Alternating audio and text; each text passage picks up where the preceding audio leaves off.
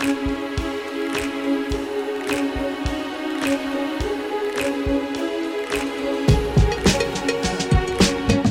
Bonjour à toutes, bonjour à tous et bienvenue dans Séance Tenante, le podcast des cinémas pâtés. Cette semaine, avec un duo de choc pour m'accompagner. Gaël, bonjour. Salut Alexis. Comment ça va? Super. Ah bah, Formidable. Et Robin, bonjour. Salut Alexis. Je te demande comment ça va? Et ça va très bien aussi. Cette semaine, on va parler d'un riche programme puisqu'on va revenir euh, sur la riche rentrée du cinéma français avec euh, toutes les propositions de cinéma qui vont arriver dans les semaines à venir et Justement, ça me permet de parler de Vision, qui est notre grande sortie de la semaine. On va recevoir son réalisateur, Yann Gozlan, à qui on donne notamment Boîte Noire ou encore Burnout. Il vient nous parler donc de Vision, son nouveau film avec Mathieu Kassovitz et Diane Kruger. On va bien sûr parler de la grande rentrée euh, de cinéma qui nous attend, avec beaucoup, beaucoup, pardon, et bon nombre de films euh, français qui vont euh, rendre honneur au cinéma français avec de, de riches propositions diverses et variées. On va parler bien sûr en quelques mots du retour des Seigneurs des Anneaux. On a déjà parlé la semaine dernière, mais qui fait euh, son grand retour sur grand écran cette semaine. Et on commence finalement cet épisode par faire un espèce de, petit bilan euh, de l'été. Euh, alors je peux vous demander comment sont passées vos vacances. Ne t'inquiète pas, euh, Gaël, je les connais par cœur. c'est ça, en plus j'allais dire que je suis intaris- intarissable là-dessus. Non, mais euh, ça, c'est dommage. je- ça, je- malheureusement, on va pas faire un épisode de 4 heures, donc c'est pour ça que je me permettrai pas de te lancer là-dessus. Mais en tout cas, euh, faisons un petit peu le, le bilan de cet été euh, assez exceptionnel au cinéma, que ce soit euh, au cinéma en France, mais dans le cinéma, euh, dans les salles de cinéma euh, au niveau mondial. Il y a eu bien sûr Barbie. Et Oppenheimer. Barbie, pour le resituer, euh, il, il est aujourd'hui à 5,5 millions d'entrées. Personne ne le voyait à ce niveau-là il y a quelques mois encore, même juste avant sa sortie. Oui, non, complètement. Et euh, personne sauf Margot Robbie, hein, dont, Mm, dont on sûr. dit, dont on dit qu'elle est, voilà, dont on dit qu'elle est rentrée euh, dans, dans- chez, chez, chez les patrons de la Warner en disant ce film fera un milliard. Avec cette voix d'ailleurs. Mais exactement, exact. bah, je suis très connu pour mes imitations de stars américaines, Bien sûr, bien et sûr. notamment Margot Robbie. Bien sûr. Euh, Et au final, plus d'un milliard trois. Euh, C'est ça. Tout à fait. Voire un peu plus euh, au Donc fur et à mesure des jusqu'où semaines. jusqu'où va-t-il aller? C'est la grande question. Parce que maintenant que la rentrée arrive et que l'été se termine, euh, arrivera-t-il à battre Mario? Euh, à l'international, euh, ça semble bien parti quand ça même. semble bien partir en effet. En. France, ça va être un petit peu plus compliqué. Mario est assez haut, il est plus de 7 millions d'entrées. Euh, Barbie euh, tape les 5,5, euh, mais ça reste un score extraordinaire. Autre score extraordinaire d'un film sorti le même jour, on le rappelle, c'est Oppenheimer. hein. Oppenheimer. Qui est même encore plus surprenant quand même Bah, quand on voit ça. la durée du film, le sujet, le classement aussi, parce que on peut parler des chiffres en France, mais aux États-Unis, il est quand même euh, interdit au moins de 17 ans, et euh, ça ne n'empêche pas qu'il devient le film de Christopher Nolan hors Batman. euh, ayant Il le a battu plus, voilà. Inception. Euh, Ça, c'est déjà C'est quand même le plus gros succès de Christopher Nolan hors Batman. Euh, Plus de on 4 millions d'entrées en France. et euh, plus de euh, 850 millions. Euh, Donc il s'approche dangereusement euh, du titre du plus gros succès pour un biopic euh, s'il dépasse donc Bohemian Rhapsody sur la, la vie de, de Freddie Mercury. Bref, hein, c'est un score. euh, Est-ce qu'il va atteindre le milliard? Ça, c'est la grande question. Mais- Un petit peu dur peut-être, mais, mais, mais rien que... Mais on croit en lui en tout cas. Puis, puis rien le fait de se poser la question, ça montre quand même que le succès est vraiment fou pour ce C'est gigantesque. Ce que je trouve intéressant, c'est que c'est des films qui ont réussi à créer euh, l'événement en fait, dont on a parlé tout l'été. C'est-à-dire que c'était vraiment, euh, ça allait au-delà des cercles euh, de cinéphiles et de, de cinéphilie. Il y a eu une, espèce, ça a débordé sur tous les tous les aspects et notamment grâce aux réseaux sociaux. J'ai l'impression, il y a eu vraiment une, soif de, découvrir euh, ces deux films et qui a engendré d'ailleurs un truc très vertueux parce que tu le disais, le, le- box-office de cet été en France et à l'international est quand même assez spectaculaire. Quoi. Donc c'est plutôt, plutôt des bonnes nouvelles. Pour le cinéma français, il y a eu aussi de, de très jolis succès euh, cet été. On peut penser aux Algues Vertes, on peut penser à Yannick euh, de Quentin Dupieux qui a, qui a battu euh, le- tous les records du, ci- enfin, du Ouais. réalisateur. hein. Ouais. le- il- son précédent record, c'était incroyable mais vrai. Mm. Donc ça y est, le, Yannick est le plus gros succès de son réalisateur. Anatomie d'une chute a une très jolie, un très joli début de carrière en salle. On verra jusqu'à où il pourra aller, mais en tout cas, il a fait le meilleur démarrage pour une palme depuis Parasite. Mm. Et je crois qu'il a fait quelque chose. Euh, Il a approché celui de- d'entre les murs. si je dis pas de c'est ce que bêtises. je- ouais. Bref, hein, c'est un score aussi, euh, c'est extraordinaire pour une palme d'or. Enfin, pour une palme d'or, non pas que les palmes d'or ne soient euh, euh, obligé de faire des, des- des scores plus petits, mais Anatomie d'une chute arrive à. Bah, C'est faire des scores assez c'est surtout que le pré- la précédente Palme d'Or c'était française était Titane qui fait. n'a pas qui n'a pas marché euh, comme ça et puis surtout il y avait il y avait un enjeu assez euh, presque symbolique qui était de savoir si euh, la polémique qui a suivi euh, le, le- le discours de Justine Trier à Cannes allait impacter et dans quel sens surtout euh, les, les résultats au box-office. Je crois que enfin je sais pas si on, on sera d'accord ici mais euh, je- je- je- je- j'ai l'impression que la, la qualité du film euh, a plutôt tout euh, surpassé. voilà exactement. Un autre euh, qu'on peut citer qui est aussi. alors, est-ce que c'est un succès surprise ou du moins c'est un succès sur sa longévité C'est Élémentaire, qui avait fait un début de carrière assez compliqué euh, en salle, que ce soit en France ou à l'étranger. Euh, il avait été présenté à Cannes, euh, lui aussi.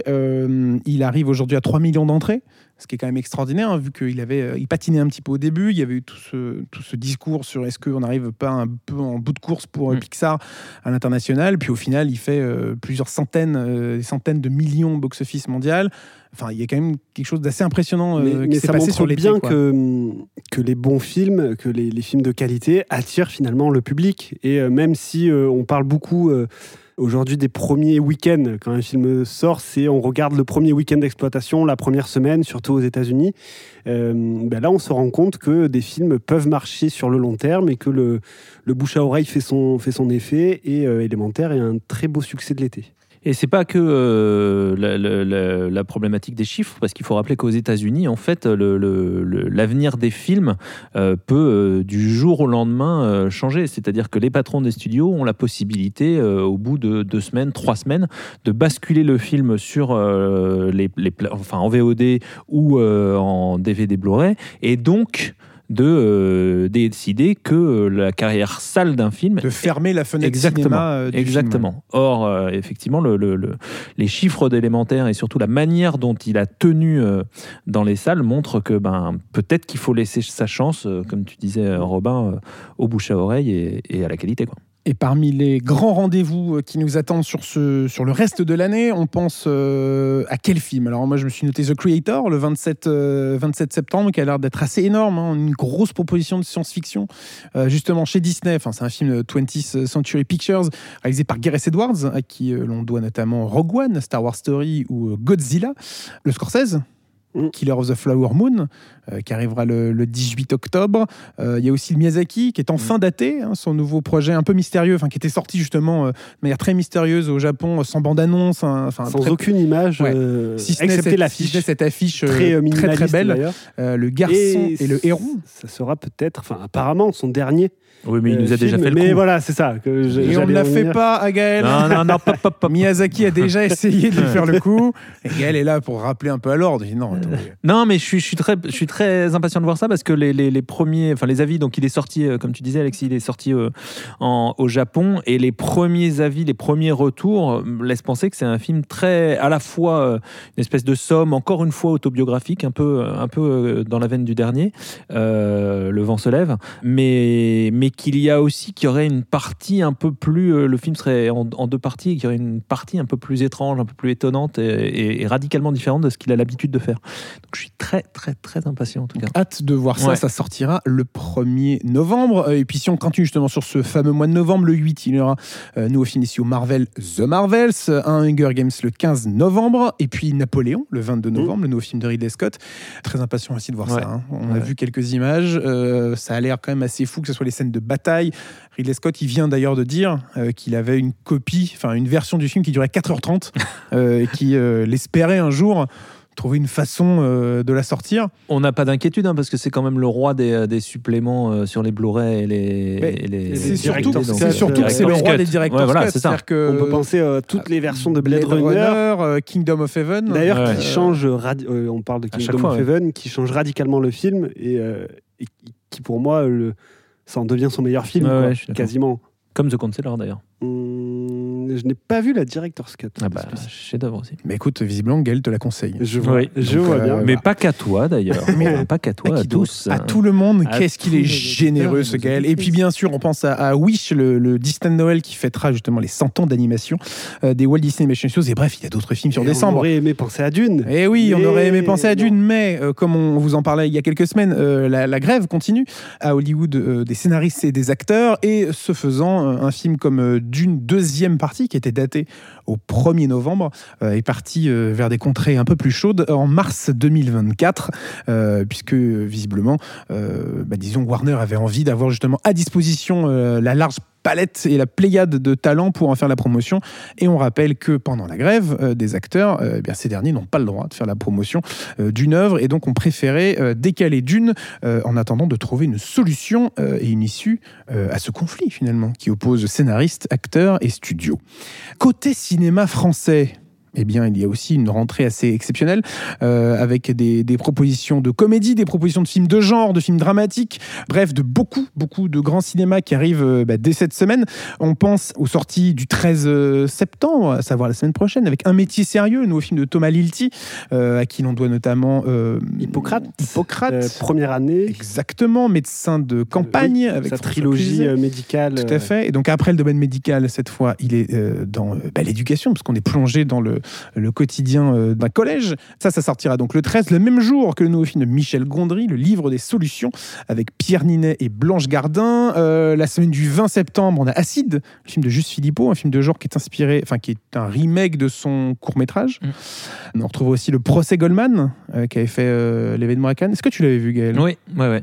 On peut s'attendre à un joli... Ah oui, oui, c'est euh, c'est plus que- qu'en balance. C'est hyper intéressant. C'est sur euh, le, la- la- le- le procès donc de euh, Pierre Goldman, qui est le, le demi-frère de Jean-Jacques, qui est- qu'on voit partout dans les librairies là ces temps-ci, et euh, qui est un dis, terroriste en je, fait. Je t'avouerais que je, je ne l'ai pas vu. Je vais C'est rarement. vrai non, je ne l'ai pas vu. Bah, il y a une biographie de, de Jablonka qui, qui, qui fait beaucoup mais ça, tu nous en parles dans ta chronique littéraire de la semaine Exactement, prochaine. exactement. Non, non, mais c'est intéressant parce que c'est, en fait, ça, ça rejoint quand même le, le procès Goldman parce que c'est aussi une forme de, de réflexion sur la gauche euh, pré et post mitterrandienne et c'est vraiment un, un super film. Début octobre, ça sera justement après Mitterrand. Qu'est-ce qui se passe? Eh bien, Jacques Chirac, Bernadette le, avec Catherine Deneuve.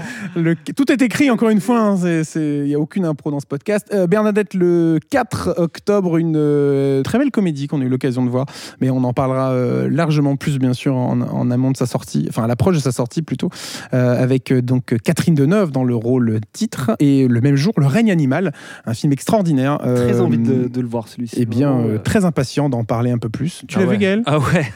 Ah non mais, ça- non, mais Que dire de Ouais, plus? Que dire de plus? C'est vraiment, c'est effectivement, à mon avis, l'événement de la rentrée. C'est euh, un, en un France. film extraordinaire, un Ouais. film de genre qu'on aura bien sûr. c'est au-delà du, si je peux me permettre. Oui, mais alors permets-toi, tu sais quoi? C'est un tout petit peu au-delà du film de genre. Je pense Bien que c'est vraiment ça, ça brasse des. Mais des- ça brasse un nombre de genres justement euh, assez, Assez- euh, assez exceptionnel. Euh, c'est avec Paul Kirsch, Romain Duris, Exactement. Adèle Exarchopoulos. Et on aura bien sûr l'occasion d'en parler. Ça sort le 4 octobre. Et après, eh bien, après, on a par exemple une année difficile, le nouveau Toledo Nakash avec Pio Marmaille et Jonathan Cohen. Le même jour, le 18 octobre, on a Linda veut du poulet, le film qui avait récolté, qui avait eu la- le prix suprême au Festival d'animation d'Annecy du meilleur film d'animation de l'année. La semaine d'après, le 25, second tour, au film de Albert Dupontel. Après, on a L'Abbé Pierre, Une vie de combat. Enfin bref, La Passion de D'un Bonfort. Enfin bref, Ça n'arrête pas. ça n'arrête pas. Et encore, je me suis arrêté euh, à début, début novembre. Parce que sinon, qu'est-ce qu'on fait? Bah sinon, c'est comme si euh, Gaël nous racontait ses vacances. c'est un, épisode qui dure 4 heures. Euh, bref, donc tout ça pour dire que voilà, il y a énormément euh, de, de, de grands, enfin il y a beaucoup de grands cinémas qui arrivent, de, de très bons films français euh, qui sont à l'horizon euh, dans les semaines à venir. Et justement, en parlant de propositions de films français inédites, de propositions originales, on a donc Vision qui sort cette semaine. La transition est toute trouvée. Un film donc de Yann Gozlan qu'on va rencontrer dans quelques instants. Pour vous situer, Yann Gozlan, c'est un réalisateur à qui on donne notamment Captif en 2010. Il a réalisé ensuite en 2015 Un homme idéal avec euh, Pierre Ninet qu'il retrouve en 2021 sur Boîte Noire. Entre-temps, il a fait Burnout avec un certain François Civil. Et aujourd'hui, il nous présente Vision, un film porté par Mathieu Kassovitz et Diane Kruger. On s'écoute un extrait de la bande-annonce et on part à la rencontre du réalisateur juste après. Bonjour, Estelle. Elle est rentrée dans ta vie à 20 ans, à la tour Avagé, et elle a foutu le camp. Je sais pas comment font les gens. Pour oublier La plupart mettent tout dans des tiroirs à souvenirs et ils ferment à clé. Et nous recevons donc aujourd'hui pour nous parler de Vision son réalisateur Yann Gozlan. Bonjour. Bonjour. Comment allez-vous? Super. Eh bien, formidable. Vous avez en face de vous euh, Robin et Gaël. Euh, ils vont vous parler avec moi donc de, de ce nouveau film que nous avons donc tous vu. Euh, mais pour commencer, tout simplement, euh, d'où est venue cette envie de, de raconter cette histoire avec ces personnages, ce cadre, Mhm. de partir dans cette cet exercice qui est Vision Euh, L'envie d'explorer la thématique du contrôle et du dérèglement, qui était quelque chose que j'avais envie de vraiment développer. Je pense que c'est quelque chose qui est euh, universel, qu'on a tous en nous, cette dualité-là, cette, euh, cette envie de maîtriser les choses et en même temps ce besoin d'abandon et de lâcher prise. J'ai l'impression que c'est voilà, c'est quelque chose qui est vraiment en nous. On, aspire tous à une forme de, de sécurité, de répétition et d'ordre dans nos vies. Et en même temps, on a tendance à vouloir y échapper, à connaître des aventures, à être autodestructeur. Si vous voulez, c'est un peu cette dualité entre passion et raison, quelque part. Et euh, donc, j'ai longtemps cherché le- l'environnement, le, le personnage de cette histoire, le métier qui pouvait euh, caractériser ce, ce personnage. Et j'ai trouvé que cette, euh, m'est venue cette idée, cette figure de cette femme commandant de bord, cette femme pilote de ligne. C'est par ça que vous êtes rentré dans le projet ouais complètement. Le, le personnage, en fait. Vraiment, d'ailleurs, le film est très mono point de vue. On Ouais. est vraiment en subjectivité totale. Et j'étais fasciné par ce personnage de cette femme qui, qui, est dans la maîtrise, qui est dans le contrôle. Et je trouvais que c'était vraiment euh, la, la figure parfaite pour, euh, pour initier cette mécanique du dérèglement. Et en plus, alors je, me suis, j'ai rencontré différents pilotes de ligne pour comprendre un peu comment, quel était euh, leur métier concrètement, quelle, quelle pouvait être cette inci- l'incidence de ce métier aussi dans leur vie, dans leur quotidien. Et il y avait euh, à chaque fois dans les, les entretiens que j'ai eus, la question du sommeil revenait euh, tout le temps, puisque évidemment ils sont, ils subissent du jet lag, ils sont et le, leur, leur, leur cycle du- de sommeil est parfois perturbé. Et à, et à demi mot en off, ils avouaient qu'ils prenaient souvent des somnifères. Alors rassurez-vous, pas quand ils étaient aux commandes de l'avion, fort heureusement, mais en rentrant en France, par exemple, ils étaient complètement euh, pour se recaler. euh, ils, ils étaient parfois certains un peu accros au Stilnox, qui est un somnifère euh, très puissant. Et comme j'avais envie de parler aussi de la prémonition de quelqu'un qui a du mal, à, qui, a, qui a un souci avec euh, son cycle euh, du sommeil, je trouvais que c'était euh, c'était pertinent par rapport à, à cette question-là. C'est un projet qui arrive quand d'ailleurs pour vous? Enfin, cette idée-là de, de raconter cette histoire Oui, ça, euh, ça à la à fois le, le contrôle des règlements Ouais. et la prémonition, j'ai fusionné tout ça. J'ai commencé en, en- après peut-être un homme idéal et en parallèle avec euh, quand je travaillais aussi sur Boîte Noire. Donc c'est mais c'est le l'écriture a pris énormément de temps parce que comme le film euh, brouille les frontières entre rêve et, et réalité tout en, en racontant une, une- il y a quand même une, une énigme à résoudre, une enquête, il fallait ménager le suspense. Donc il y avait différents points d'entrée. Euh, le scénario était complexe et ça m'a, j'ai pris, ça m'a mis du temps à, à aboutir à cette version euh, finale. Et j'avais besoin de laisser reposer le scénario, travailler sur un autre projet et y revenir. Et j'ai, j'ai- et j'ai eu la chance de travailler avec plusieurs scénaristes que j'ai épuisés à tour de rôle, qui n'en pouvaient plus. Donc euh, voilà, et je les en remercie. Cet épisode leur est dédié. Et voilà, exactement. Euh, non, je, je- je me disais que quand vous dites euh, contrôle et dérèglement, on pense aussi à Boîte Noire d'une certaine manière, Ouais, parce que c'est aussi le personnage qui est euh, incarné par euh, Pierre Ninet dans, dans, dans Boîte Noire. Il- est comme ça, c'est-à-dire, et, et- et comme le personnage de Diane Kruger dans, dans Vision, oui. il va jusqu'à un moment donné où il, il- il- il ne peut plus distinguer ce qui relève de, de- de ses fantasmes et ce qui est de l'ordre de la réalité. Quoi. oui. Ça veut dire que c'est quelque chose qui vous. Est-ce que c'est parce que vous étiez à la fois en train de travailler sur les deux projets que qu'il y a eu une espèce de concordance entre les, entre les deux films, ou est-ce que c'est parce que c'est c'est des thématiques qui vous qui vous qui vous travaillent plus profondément peut-être. Au-delà de la passion pour l'aviation. Au-delà de la, passion sûr. pour l'aviation. C'est vrai que bon, je trouve que c'est un univers hyper cinégénique, euh, Ouais. hyper chouette à filmer. euh, Qu'on mette ça de côté maintenant. Mais voilà, voilà. Mais, mais c'est, mais c'est vrai que ça, ça avait à voir avec cette idée de contrôle des règlements. Et c'est vrai, je, je- en fait, je, je, je pense que, euh, en plus, c'est deux professionnels. En fait, ils sont. J'aime bien moi les, les au cinéma des, des, quand on suit un personnage principal qui est un qui est un, qui est euh, un vrai professionnel, quoi, quelqu'un de qui a un vrai professionnalisme euh, hors pair, qui est euh, vraiment euh, presque contrôle fric, quoi. Les deux, c'est vrai, vous avez raison, sont des contrôles fric. Au début, c'est des, personnages qui sont très épanouis dans leur milieu professionnel, qui masterisent vraiment dans, dans ce cadre-là. Et finalement, progressivement, ce milieu professionnel euh, se retourne contre eux et devient hyper oppressant. Et je sais pas pourquoi. euh, Peut-être Ouais, l'idée du. Enfin, parce que là, je, je- parle du film et donc je, je, je me rends compte que peut-être cette idée du dérèglement, moi, me, me fascine, me fait peur aussi. Peut-être que j'ai peur de perdre le contrôle, moi personnellement. Et en même temps, j'ai besoin, j'ai une envie d'abandon et de lâcher prise, peut-être aussi. Donc, je, oui, sans doute, ça, m'obsède un peu maintenant que vous le dites. euh, Mais- mais... même, bon, là, je vais faire un peu mon l'exégèse, ça te fait très prétentieux, hein, l'exégèse de mes films, mais j'ai l'impression que Allez-y, ce, ce, ce- ce- modestement, euh, j'ai toujours fait des, un peu des thrillers ou des, des- voilà, des, des films de genre. J'ai l'impression que même Burnout avec François Civil, c'était un mec qui tentait de garder le contrôle et qui perdait le pied et qui faisait un burn-out. Donc, euh, comme le personnage de Pierre Ninet et celui de Diane dans ce film, qui, qui fait aussi un burn-out, en fait. Donc, euh, Si, si on va juste un, un- Oui. un tout petit peu plus loin, est-ce Oui. que euh, au fond ces personnages-là justement qui sont à cheval entre un- un- une, une- une volonté de contrôle excessive et en même temps un, un désir de lâcher prise, est-ce Oui. que c'est pas une, une image de, de- de- de- du, du cinéaste aussi et de votre cinéma d'ailleurs parce que qui, qui alterne des moments euh, Ouais. extrêmement cadrés, extrêmement précis en termes Ouais. de cadre, en termes de, Mhm.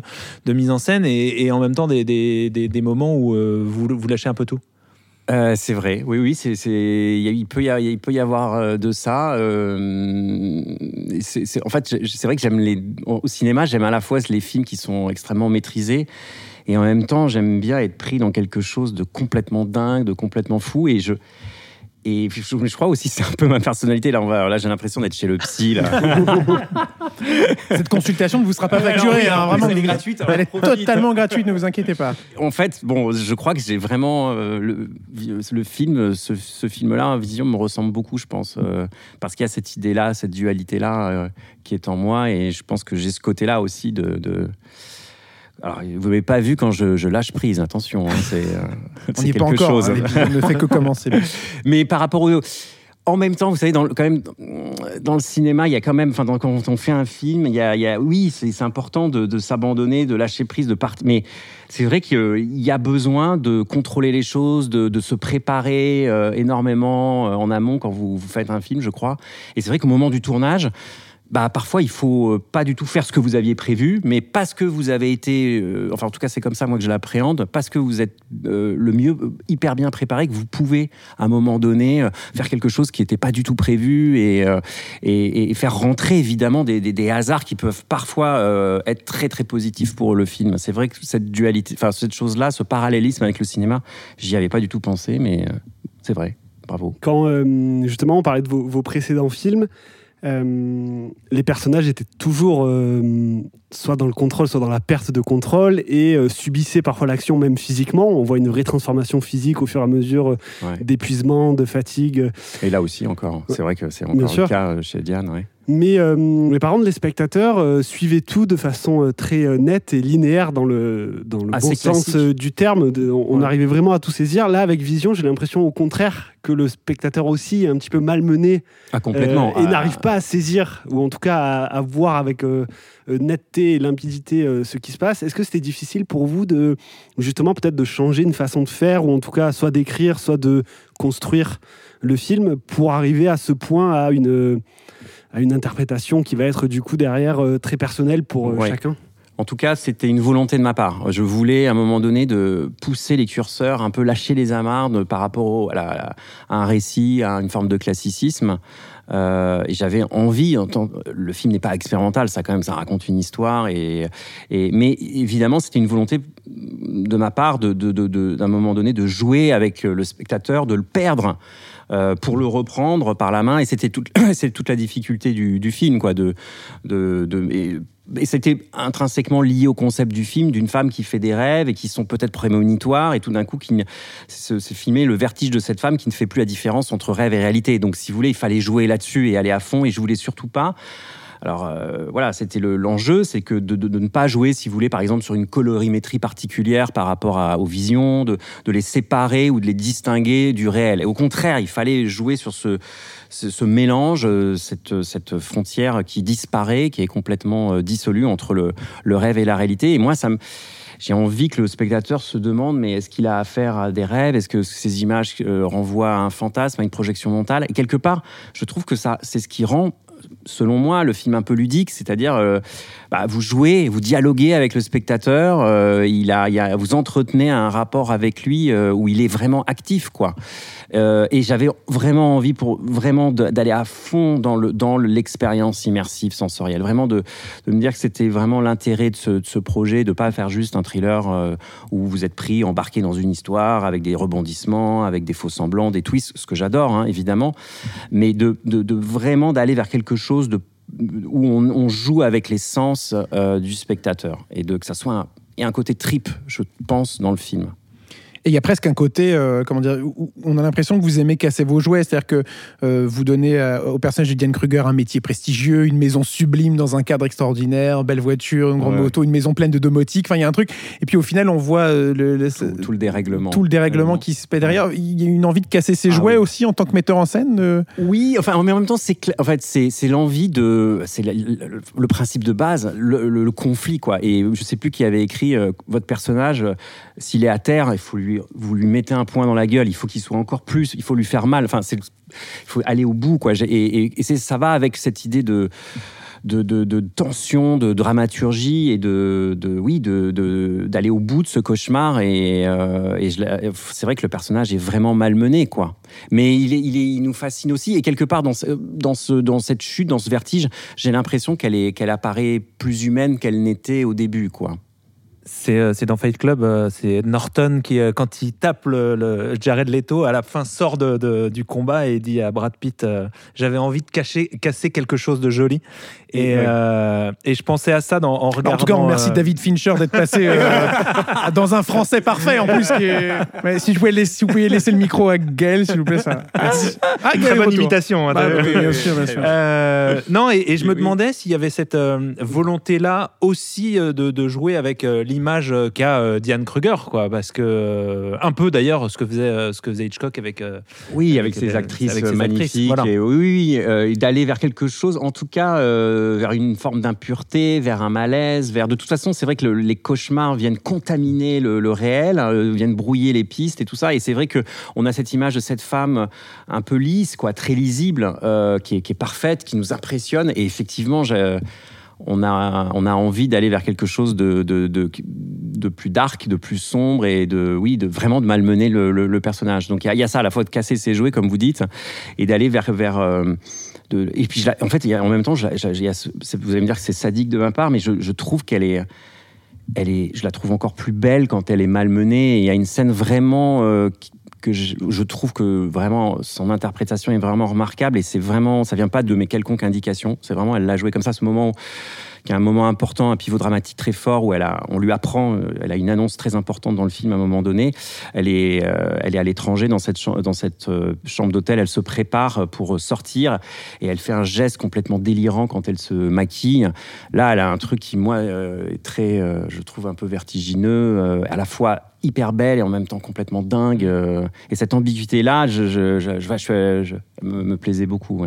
On, on parlait de, de Hitchcock, de, de euh, oui, Fincher, de- absolu ouais, quand bien on parle sûr. du thriller, forcément. Mais, mais je, je me demandais euh, si c'était des choses qui étaient absolument euh, conscientisées chez vous quand vous, vous préparez un film, euh, ou alors qui viennent parce qui, qui, qui refont surface de manière presque inconsciente justement quand, euh, Ouais. quand, quand, quand vous travaillez. C'est-à-dire qu'on peut pas voir un homme idéal sans penser à Delon, par exemple. Mmh, C'était Euh, très conscient, ouais, on- pour le coup. Et, et pardon- pardonnez-moi de vous interrompre, mais c'est vrai que euh, Plein Soleil, bon, c'est un film, je suis un peu obsessionnel avec ce film, c'est sans doute mon film préféré. Et puis j'ai, je voue une admiration, euh, je, je vénère Patricia Highsmith, c'est mon Mhm. auteur préféré. Et d'a- et d'ailleurs, cette Bah, ambiance-là, on la retrouve un petit peu aussi Dans Vision, ouais, dans Vision, cette manière, euh, je fais une petite parenthèse sur Patricia Highsmith, qui est un auteur que j'admire. Je, j'affirme pas être à son niveau, loin de là, mais ça m'a. Ce que j'adore dans, ce, dans sa littérature et dans ses- les histoires, c'est que souvent c'est des, personnages qui sont très, euh, qui ont des,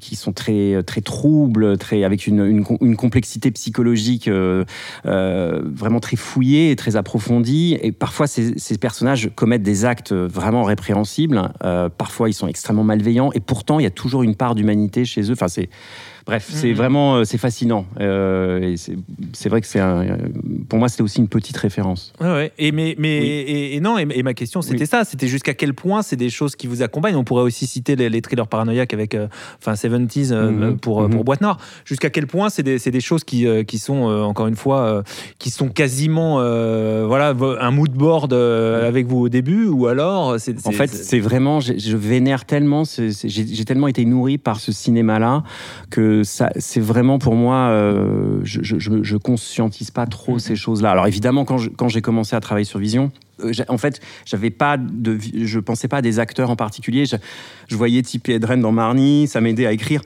Donc là, on peut dire que c'est un peu conscient, mais sinon, je, je, c'est ce type de cinéma, quoi, un cinéma qui, qui est très cadré. Enfin, dire, c'est un, c'est un grand formaliste, euh, Hitchcock, quoi. Je veux dire, donc, euh, c'est vrai que j'ai- j'aime les films qui sont sans doute euh, qui ont une forme de stylisation, mais c'est mon goût personnel en tant que spectateur. Après, ça m'empêche pas d'aimer des films extrêmement forts qui sont naturalistes et, et j'ai pas du tout. Moi, en tant que spectateur, j'ai- j'ai- j'aime énormément de choses très différentes. Mais c'est vrai qu'esthétiquement, les, les, les- euh, oui, j'ai un goût pour ça et je, vous avoue que c'est plus quelque chose qui me vient naturellement et de manière un peu spontanée. J'avais pas, pour le coup, euh, pour ce film-là, euh, j'avais pas de référence particulière. En fait, j'avais plus des références. bizarrement, je pensais à un, autre film de, à certains films de Jerzy Skolimowski, Le Cri du sorcier. Vous savez, c'est ce genre de film. alors moi, je l'ai vu quand j'étais ado.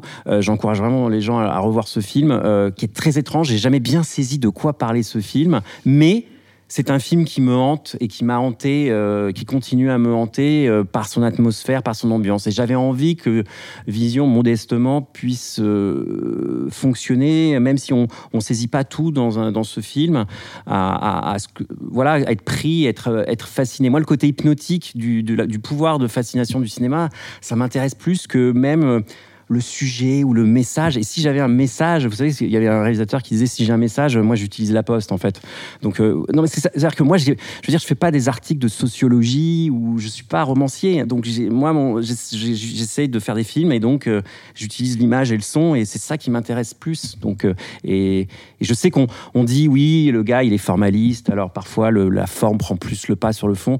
Mais je suis désolé, cette, manière de séparer le fond et la forme, je, je trouve ça un peu idiot, quoi. Parce que bah, le- le- la forme, c'est le fond, en fait, au cinéma. Mais bon, voilà. Bon, c'est un vaste sujet. Je crois que c'est Robin qui disait ça de vous, d'ailleurs, juste avant que vous arriviez. Mais enfin bon, bref, je crois qu'il a une question pour vous en tout cas. D'accord, ok, ok, Ouais, ok. ouais, Merci de- d'introduire comme Je me ça. permets. Voilà. Euh, alors je me trompe peut-être totalement, mais euh, effectivement avec Vision, on est euh, bousculé euh, dans, avec différents sens, que ce soit le son, la vue. Ouais. euh.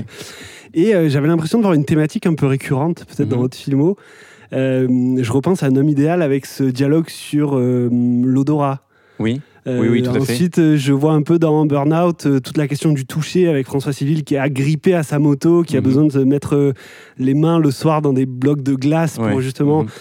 Évidemment, boîte noire, je pense Au son, voilà, au, au- son, à Louis, et là peut-être dans Vision à la vue. Est-ce qu'il y a quelque chose de conscient par rapport à ce travail sur les sens? euh, et qui suit apparemment un peu différents films, ou c'est finalement euh, une coïncidence qu'on retrouve aujourd'hui après plusieurs films euh, Euh, c'est pas encore une fois, je j'intellectualise pas les choses, mais j'aime un cinéma euh, assez viscéral. Euh, et donc, mais ça fait partie, j'ai l'impression, du cinéma de genre pour moi, dans l'idée de, vous savez, de d'essayer, hein, de tenter de faire disparaître la distance entre le spectateur et l'écran, et que l'écran, euh, pardon, que le spectateur soit vraiment plongé dans l'histoire.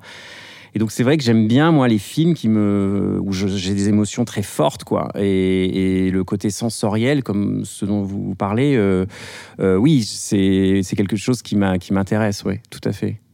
Et de manière très concrète, comment euh, Diane Kruger rejoint un projet comme celui-ci? C'est-à-dire que très simplement. Vous aviez, vous aviez, alors vous aviez en tête un personnage féminin? Euh, Oui, dès alors- le départ. Alors dès le départ, euh, parce que je, euh, quand j'ai pensé à cette idée du, de, de- du contrôle, du dérèglement, du métier de, de- de pilote de ligne, je me disais c'est parfait pour, incar- pour, pour incarner et développer cette thématique-là. Je voulais que ça soit une femme parce que euh, vous savez le, le métier, le contrôle, le- la performance qui est rattachée à, cette, à ce métier-là, on le, on, le, on le range à tort d'ailleurs. C'est le genre de qualité qu'on range du côté du domaine du masculin. Et je trouvais plus intéressant que ça soit une femme qui s'approprie ces qualités-là, qui les incarne. Et je trouvais que la figure de la femme pilote de ligne était tout simplement aussi une figure euh, nouvelle, quoi. Et c'est un métier qui est, plus un métier d'homme en plus. Donc vraiment pour moi, ça, me- ça me permettait de montrer. Elle aurait pu être médecin si vous voulez, mais des femmes médecins, il y en a plein. Mais par contre, des femmes pilotes de ligne, il y en a, mais c'est rarissime. Donc ça la rend déjà très spécial quoi. Et donc du coup son l'idée de on se dit ah ouais la, la nana elle elle, elle, elle, nous impressionne euh, elle est elle est vraiment euh, voilà quoi. Elle est, limite un côté un peu femme machine quoi presque femme cyborg au début qui m'intéressait beaucoup quoi. D'ailleurs il y a même un fondu enchaîné à un moment donné entre son corps et la- le fuselage de l'avion pour moi c'était vraiment c'était pour incarner cette idée là quoi du en tout cas au début quoi de présenter ce personnage comme ça Jen Kruger arrive donc sur le projet. C'est quelle rencontre avec elle? Ça a été très simple. J'ai envoyé le scénario à son agent. Euh, je crois que j'ai dû. Elle m'avait fait quelques euh, propositions de, de retravail, etc. à juste titre. Et ensuite, on a transmis le scénario à, à Diane qui m'a qui m'a qui m'a contacté. Alors, on était, je me souviens plus très bien encore. euh, c'était le post-Covid, enfin Mhm. c'est compliqué. Donc elle, elle était à New York, moi à Paris. Donc on s'est entretenu par Zoom. Euh, et puis euh, on a reparlé. Moi j'avais envie de retravailler le, le scénario, mais elle, était, elle a tout de suite été euh, impliquée très rapidement. Et ça, ça s'est fait très très simplement. En fait, vraiment, c'est la première fois où j'ai- j'ai j'ai eu le désir de certains comédiens dès le début et ils ont répondu oui, que ça soit Mathieu ou Martha. euh, qui- Dès, dès le travail d'écriture, vous aviez euh, déjà. euh, non, euh, pas après, après une fois que le, Après, le- d'accord. une fois que le scénario est- a été écrit et que la question du casting s'est posée, bah, vous, vous vous dites à qui je vais proposer? Bon, et puis parfois, il arrive que bah, les acteurs vous disent non.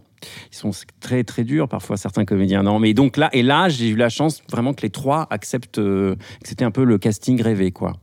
Eu. Kassovitz, en quoi justement il était parfait pour ce rôle? Parce que euh, on- quand on prend des acteurs comme ça, on a tout un imaginaire qui vient avec. Est-ce que justement vous vous servez de ça pour euh, Complètement. ouais. Alors, et, et d'ailleurs, euh, bah, Mathieu, c'est aussi, on pense évidemment à la. Entre autres, c'est un immense comédien. Il y a le film d'Audiard qui était extraordinaire, un, homme- un, un héros très discret. C'est le. Et, et, et un peu le personnage de Malotru dans, euh, dans cette série fantastique du Bureau des légendes. C'est l'ambiguïté, c'est l'ambivalence. Euh, complètement. Et moi, j'ai ce personnage de Guillaume, qui est le mari euh, de l'héroïne, c'est un type qui est assez euh, observateur, qui est un peu en retrait et qui devait avoir cette couleur très très ambiguë. On se demande si- s'il est vraiment aimant, protecteur. En tout cas, au début, il l'est. Et puis, dans un second temps, il, dégage quelque chose de beaucoup plus inquiétant. On le regarde avec un regard un peu plus suspicieux. Et en fait, il, il est en retrait. Nous, spectateurs, on projette des choses sur lui. Puis je trouve qu'il a, comme Diane d'ailleurs, c'est des acteurs qui sont, je trouve, et c'est des peut-être des stars. Enfin, je sais pas, il a un magnétisme. C'est des il se passe quelque chose. Vous, il, est là, vous filmez son visage. C'est le magnétisme des comédiens. C'est ça. Et, j'ai besoin, moi, j'en ai besoin dans, dans, dans les films que je fais. Et aussi, je trouvais, quand j'avais, je mettais la photographie de leurs deux visages côte à côte, je trouvais que c'était un couple. J'avais aussi envie d'avoir, on parlait d'un truc un peu lisse au début, un peu beau, pour, pour salir ce, ce, couple idéal. Et je l'ai trouvé très glamour, quoi. Et alors après, encore une fois, j'avais, vous allez me dire que c'est très référencé, mais je, bon, il y a un film que je vénère sur la, enfin, c'est quand même un film sur l'ambiguïté, sur la paranoïa d'une femme qui, commence à douter de tout et, tout l'environnement autour d'elle devient hostile, donc elle devient paranoïaque. Rosemary's Baby, c'est un, film majeur là-dessus, je trouve, sur la subjectivité, sur, euh, euh, euh, un personnage féminin qui perd pied. Et l'interprète, enfin l'acteur qui joue son mari, c'est John Cassavetes. Et je trouve qu'il y a une ressemblance physique indéniable entre aujourd'hui entre Mathieu Kassovitz et vous regardez John Cassavetes à l'époque et Mathieu Kassovitz, je trouve qu'il se ressemble. Et, et ça me plaisait beaucoup d'avoir ce, Enfin, c'était pour moi un petit clin d'œil. Il y a peut-être que moi qui vois ça. Et je me fais mon film dans ma tête, c'est qu'à le dire. Mais voilà. Et, c'est vrai qu'avec Mathieu, en plus, on, jouait les scènes qu'il avait. À chaque fois, il jouait, une, par exemple, pour une même phrase, il jouait la, phrase avec une intonation très légèrement différente. Euh, où tout d'un coup son regard euh, basculait. Du coup, on passait vraiment d'un côté très bienveillant à tout d'un coup une menace. Il a cette capacité-là en un, changement de regard à, vraiment, il a tout d'un coup, vous n'êtes pas devant la même personne. Je- moi, j'ai jamais connu ça. Et c'est- et- mais même dans la vie, parfois, il y a ce truc-là chez lui. Et c'est très déstabilisant. troublant, j'imagine. Ah ouais, et je me dis, bah, c'est parfait pour le personnage. Je, je me demandais justement comment vous l'aviez dirigé parce qu'on ne sait jamais, euh, en tout cas pendant très longtemps, on ne sait jamais quel jeu il joue, on ne sait jamais Mhm. on si sait jamais sur quel pied danser avec lui. coupable, pas coupable. Enfin, on, Oui, oui, on on, comprend pas. hein. Et je me demandais comment, on- enfin, si vous l'aviez dirigé justement en lui disant bon alors là tu joues la scène comme si tu étais coupable, ou- Complètement, enfin, complètement. euh, comment ça. ça. se passait, les nuances, c'était Les nuances, c'est-à-dire qu'on, on- j'avais par exemple un plan, un plan master de l'ensemble de la séquence, et on, on, jouait sur une couleur particulière. Et après, quand on, on faisait une deuxième prise où il jouait exactement l'opposé. Et ça, je l'ai fait qu'avec lui. Alors qu'avec Diane, on savait pertinemment euh, quelle couleur on voulait aller. Alors, elle faisait des petites variantes, évidemment, mais, c'était, complètement différent. Avec lui, on essayait de vraiment des choses complètement euh, opposées, euh, euh, parce que je, ne savais pas précisément comment, au montage, je voulais me laisser cette liberté-là. Je, voulais je me dire, au montage, faut.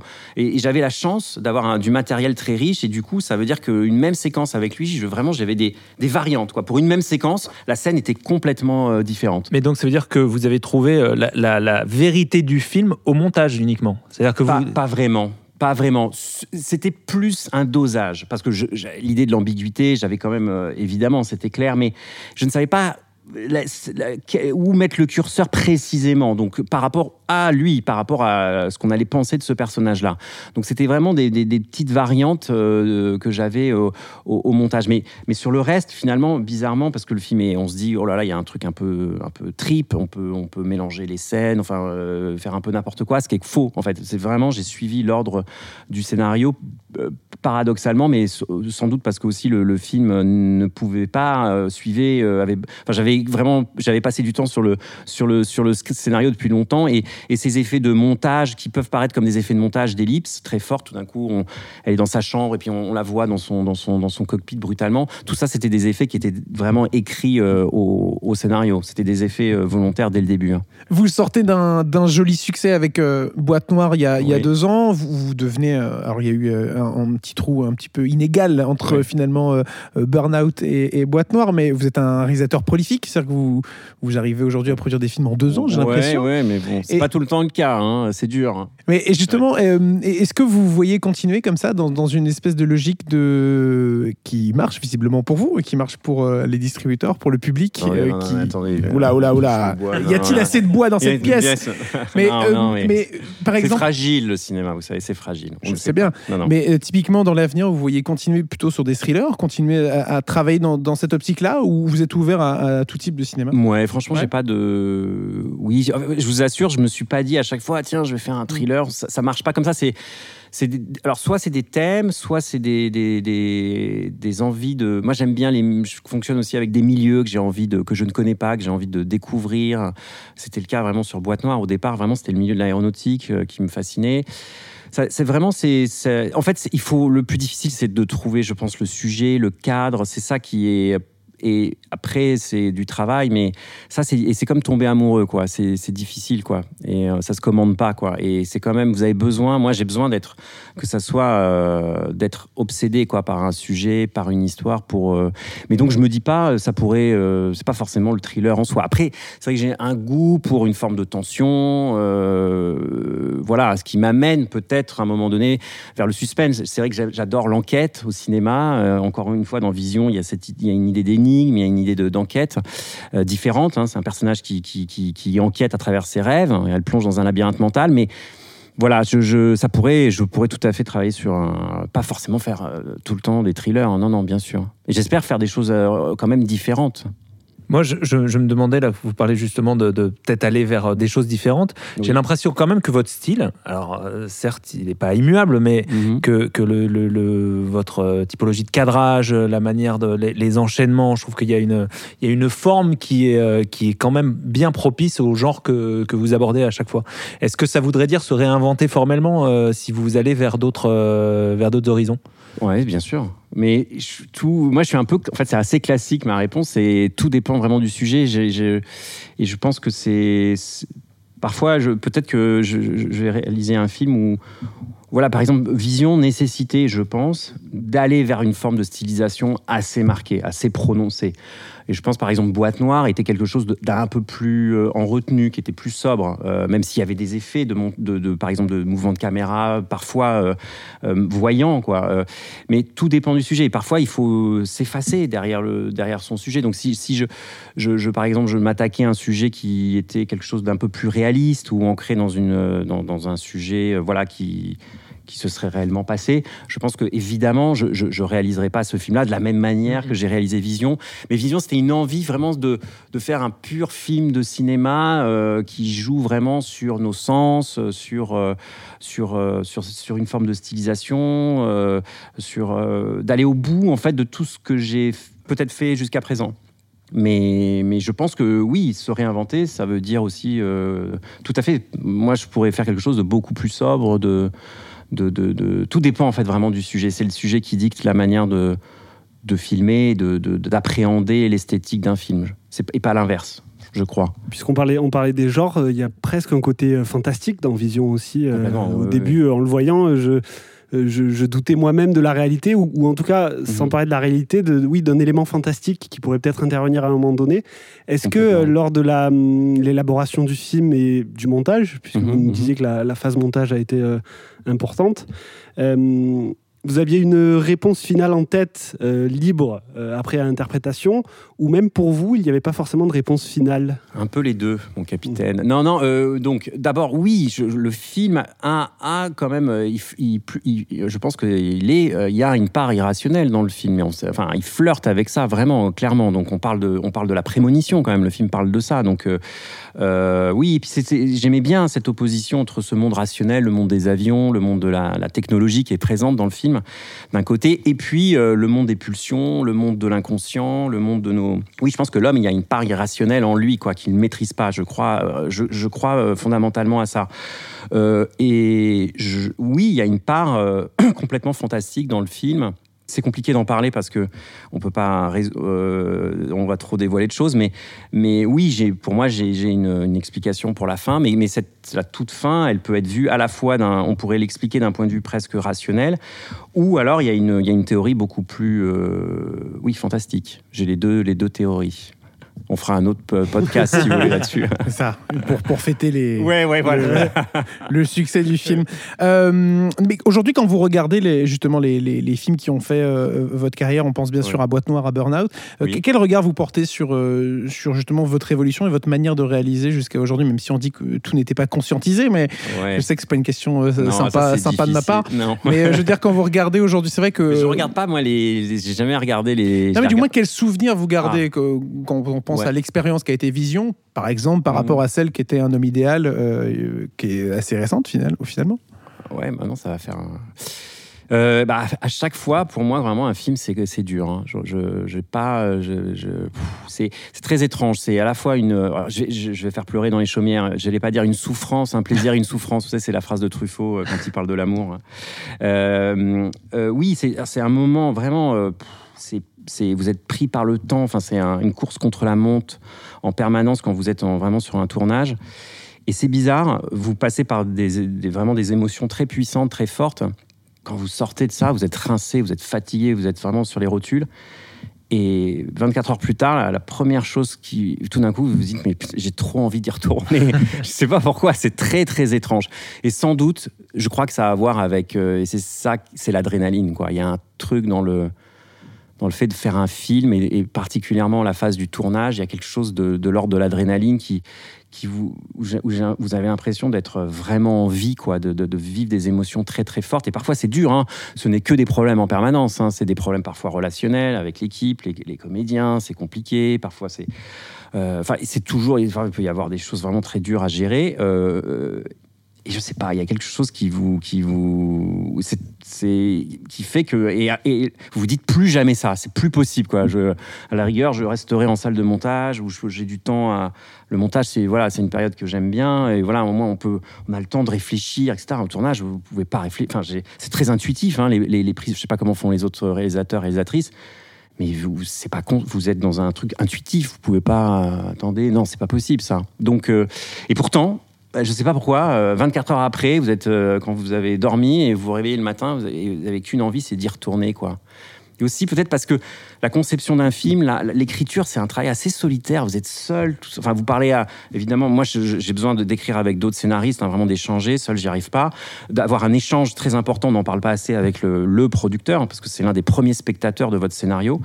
Donc c'est quand même, mais c'est assez solitaire. Et tout d'un coup, le tournage, brutalement, vous avez une équipe de 30, 40 personnes et euh, qu'est-ce qui se passe quoi quoi? Enfin, vous êtes pris dans un dans un dans un dans un la- une machine à laver quoi et Pas chez soi, qui plus est, en plus Oui. dans un cadre Ouais, exotique, complètement euh, dans un qui est cadre exo- exotique. euh, Voilà, donc il y a un côté comme ça qui est un shoot d'adrénaline qui est, qui est vraiment euh, incroyable. Et vous avez qu'une envie, c'est d'y retourner. Justement, y retourner. Est-ce que vous avez déjà la prévision en tête? Euh, je travaille sur un, un autre projet qui me tient particulièrement à cœur, mais c'est encore dur. Et à chaque fois, je me dis, mais pourquoi je m'embarque dans des trucs comme ça?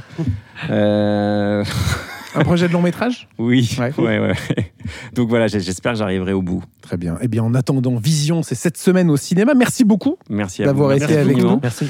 Et à très bientôt. Et à bientôt. Merci. Merci.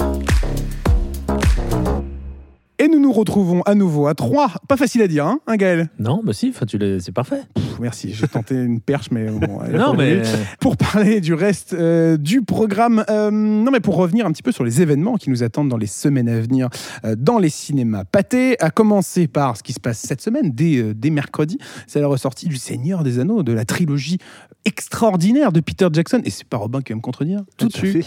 Euh, une trilogie qui ressort donc toute cette semaine du 6 au 12 septembre en IMAX, en Dolby Cinema et dans des salles plus classiques à 9 euros. La place sans les suppléments IMAX et Dolby. Euh, L'occasion de revoir euh, bah, toute la trilogie. Est-ce que tu as déjà réservé toutes tes places euh, oui, Robin? effectivement. Le 1, le 2, le 3 dans l'ordre. Plutôt classique. Plutôt, plutôt classique. Tu as à trouver les séances qui t'incombaient? Oui, exactement. Donc en IMAX pour le découvrir pour la première fois en IMAX. Parfait. Je ne donne pas les horaires et le cinéma, bien sûr. Non, Car on pourrait créer des mouvements de Évidemment. foule dans les cinémas évidemment, et ça, il plan de faudrait... campagne, évidemment. Oh là là Mais il est fou, les gens vont te retrouver et vraiment te faire signer. Euh, je ne sais pas. Qu'est-ce qui pourrait te faire signer? Je ne sais pas. Bon, bref. Euh, toi, tu, tu comptes y retourner Et Seigneur des voilà, Anneaux? l'autre, là. Euh, oui, j'irai. Et puis surtout, euh, j'irai accompagner parce que mon fils, m'a, quand je lui ai dit que ça ressortait à l'issue de ce fameux épisode euh, que- de, de- de cet été euh, que nous avions fait, euh, il était fou. Il m'a dit Eh, il faut qu'on aille voir ça, papa. Et donc, euh, donc j'ai pris mes places fils, en c'est- IMAX. Ton fils, c'est le Joker, en fait. C'est- C'est un pur goguenard. comme, hein. comme tu vois, je, ne- je, je ne me contente pas d'imiter les stars américaines, Ah oui, j'imite oui, aussi je- les membres de ma famille Ah et bah, avec c'est- le même bonheur. Donc, et avec la euh, même voix, surtout. C'est ça qui est malheureux. euh, euh, très bien. Mais en tout cas, si ça, ça ne vous a pas donné envie d'aller euh, voir Seigneur des Anneaux, on ne sait pas quoi vous dire de plus. hein. Euh, donc, ça sort. C'est un peu léger, moi, je trouve. Non, bah écoute. On a, on on a l'épisode de la semaine On dernière. fait- voilà, allez l'écouter l'épisode du 30 et puis euh, et puis voilà, on fera un point, on fera un topo à la fin quoi. Autre rendez-vous cette semaine dans les cinémas pâtés, euh, c'est les vendredis de l'horreur avec la suite de La Nonne, euh, La Nonne, la malédiction de Sainte Lucie, à découvrir en avant-première ce vendredi dans tous les cinémas pâtés. Alors je vais faire appel à notre expert Aixois parce que c'est là où a été tourné finalement euh, été, euh, ce film. tourné à Aix, on en parlera. Bien plus largement la semaine prochaine euh, Ça marche. de la nonne. Mais... bon, bah écoute, à part nous dire que le film était tourné chez toi, tu as un mot à dire sur ce. Non, Sur mais la donc, suite euh, des aventures. Effectivement, on en parlera la semaine prochaine. La nonne qui continue la saga Conjuring, donc qui a atteint son neuvième film. Euh, donc, euh, on Rassure-moi, il ne retrouve- faut pas forcément avoir vu les 8. Non, effectivement, c'est ça qui est euh, intéressant avec cette saga, c'est que euh, on a une saga principale donc Conjuring et différents spin-offs qui viennent euh, prendre des éléments euh, vus ou euh, aperçus dans euh, la saga d'origine pour en faire des propres films d'horreur dans vraiment la tradition du film d'horreur instauré un petit peu par James Wan à l'occasion de soit Conjuring ou on peut penser à Insidious, donc avec ce, nouveau cinéma d'horreur qui reprend des codes qu'on a déjà vus ailleurs, mais à sa façon et avec, je pense pour la nonne, l'un des personnages les plus euh, effrayants de la saga. C'est vrai qu'on n'a pas forcément envie de s'en approcher. Voilà. Donc euh, très curieux de voir évidemment euh, l'utilisation d'Ex dans ce film. Et de cette bien belle région, Bien sûr. bien entendu. Euh, C'était découvert. sponsorisé par, Par la région Provence. Par le euh, sud. Par le- la région sud, tout à fait. Euh, donc, c'est à découvrir dans le cadre des Vendredis de l'horreur ce vendredi. Et puis, autre rendez-vous euh, la semaine prochaine, c'est la soirée des passionnés, dans laquelle vous aurez l'occasion de découvrir en avant-première, une belle avant-première, puisque le film sort, si je ne dis pas de bêtises, euh, le 18 octobre, tout à fait. C'est une année difficile, euh, donc avec plus d'un mois d'avance. Euh, le film d'Éric Toledano et Olivier Nakache, avec Pio Marmaille et Jonathan Cohen, sera découvrir dans le cadre de la soirée des passionnés, une soirée réservée aux abonnés Cinépass le mardi 12 septembre. Avant de terminer cet épisode, revenons sur les bonnes raisons d'aller voir notre principale sortie de la semaine, à savoir Vision. On a eu l'occasion de longuement parler avec son réalisateur, Yann Gozlan. Euh, pourquoi faut-il aller voir euh, Vision, Robin? Euh, pour moi, ça serait le parti pris de faire un film aux interprétations très diverses et personnelles en fonction de chacun. Pour la mise en scène, euh, c'est un, c'est un styliste euh, Gozlan et qui travaille, je trouve, euh, la frontière entre le rêve et la réalité, et toujours avec des cadres assez puissants et une, un style qui, qui qui lui est propre et qui est toujours, je trouve, toujours assez, assez imposant. Et j'ajouterais pour euh, Diane Kruger, qui est euh, formidable dans le rôle et qui a l'occasion de jouer beaucoup de choses justement au cours de cette, euh, ces deux heures de, de film où on est euh, totalement manipulé euh, par cette histoire et par ce film. La semaine prochaine, on se retrouve avec un programme extrêmement chargé. J'espère que vous êtes prêts, messieurs, euh, à en parler. Je dis messieurs car euh, Lisa ne sera malheureusement pas là non plus la semaine prochaine. Elle reviendra très vite. Ne vous inquiétez pas. Ça manque de filles hein, quand même. hein. Tout à fait. Exactement. Je ne sais pas quoi dire d'autre, mais à part, euh, il est vrai. Euh, la semaine prochaine, on se retrouvera donc pour parler de Mystère à Venise, euh, la suite des aventures d'Hercule Poirot, signé Kenneth Branagh, d'un métier sérieux. On en parlait rapidement tout à l'heure. On parlera évidemment donc de La Nonne, la malédiction de Sainte Lucie, et surtout, on recevra Michel Gondry, le réalisateur, pour nous parler de son nouveau film, Le Livre des Solutions. Un joli programme. Bien sûr, on a hâte. Oh, ils ont hâte On de la sera semaine là, prochaine. on sera là. Et On ils sera sont là. Ils attendent, ils n'en peuvent plus. Ils Alors, comptent déjà les jours. déjà la nonne. Ouais, il a préparé la nonne. Si ça, ça vous donne pas envie de vous abonner, de lâcher 5 étoiles et de revenir dès mardi prochain, je ne sais pas ce qu'il vous faut. Bref, merci beaucoup à vous deux d'avoir été là aujourd'hui. Merci Alexis. Merci. Et on se retrouve la semaine prochaine pour parler de tous ces très beaux sujets. D'ici là, passez une très bonne semaine, prenez soin de vous et à bientôt au cinéma. C'est off hein, tout ça, hein. tu me mets pas ça dans l'épisode. Hein.